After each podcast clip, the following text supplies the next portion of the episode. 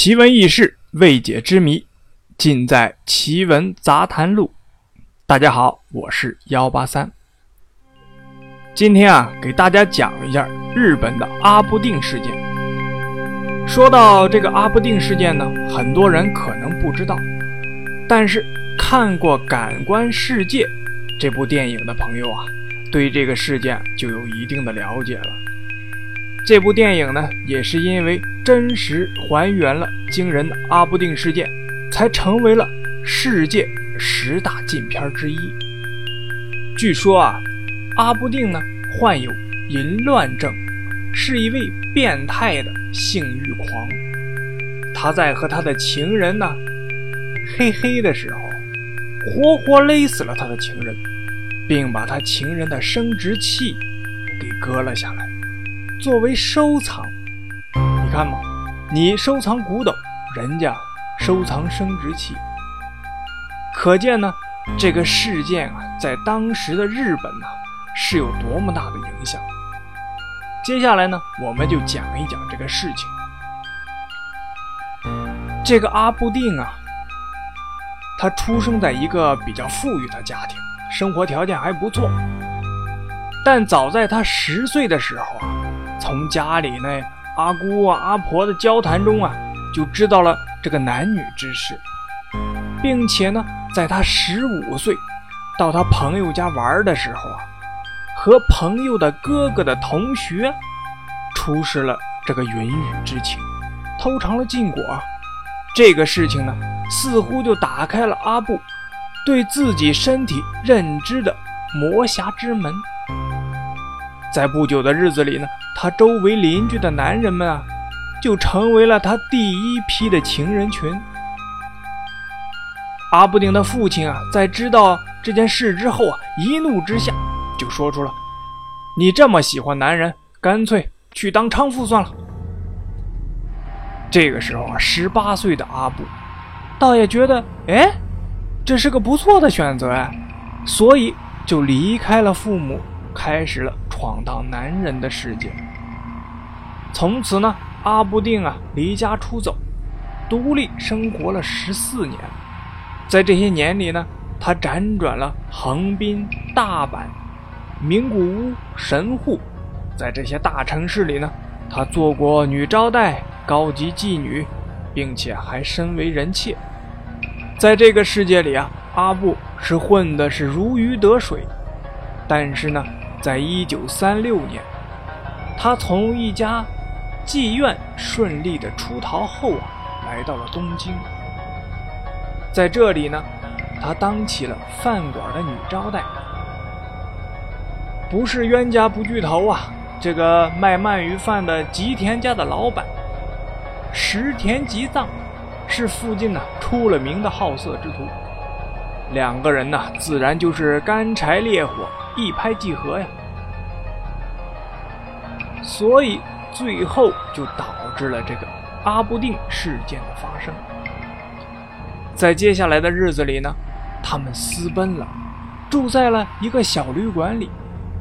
他们大部分的时间啊，据说都消磨在旁若无人、肆无忌惮的男欢女爱上。偶尔啊，阿部定也是要出门的。他出门呢，是为了见他的老主人，因为他身为人妾嘛，就是他那个丈夫。从他那儿啊拿到钱之后啊，再兴冲冲的奔回旅馆，奔向已经急不可耐的吉藏的身边，仿佛啊除此之外，世间再没有值得他们留恋的东西。在一次交合的时候啊，阿部定用腰带勒紧了吉藏的脖子，让两人体会到了从未有过的快感。但是呢，忘情的阿部定的动作使吉藏在转天醒来后啊，就告诉他，说下次再勒的时候啊，还不如一下子勒死了舒服。阿部定呢，就认真的听从了吉藏的建议。转天呢，出门去买回来了坚韧的菜刀。在下一次交合的时候啊，阿布定用腰带就勒死了吉藏，割去了他最心爱的吉藏的一部分，带在了身上离去了。这个一部分就是吉藏的生殖器。临走前，他在吉藏的身上、腿上用尖刀刻下了“吉”和“定”这两个名字。阿布定呢，他并不是逃避什么，他的离去啊，是因为他和那个老主人有个约会。但是呢，很快警察就抓住了阿布定，并很快的找到了吉藏身上缺失的那部分，也就是生殖器吧。阿布定呢，很认真的就解释了，他说呀。我不想让那些整理仪容的人呢摆弄吉藏的生殖器，因为啊，它只属于我。阿布定被捕后呢，东京大学的精神病教授就鉴定啊，阿布定为淫乱症，而他对自己的所为呢供认不讳，结果呢就被定为因痴情所致。法庭的判决呢是入狱六年，但是在五年后呢，当时是日本举国大庆，大赦犯人。这时候啊，阿布定就出狱了。出狱后呢，阿布呢就隐姓埋名，听说啊，并且结过婚。在之后啊，阿布就过着普通的市民生活。在一九七一年。位于千叶县的圣山酒店里，六十五岁的阿布定呢，曾用香这个假名工作过一段时间。在这段时间里呢，他曾尝试啊用钱来引诱南京的男子与他发生关系。但是在事情被发觉后啊，留下了一封信，就消失了。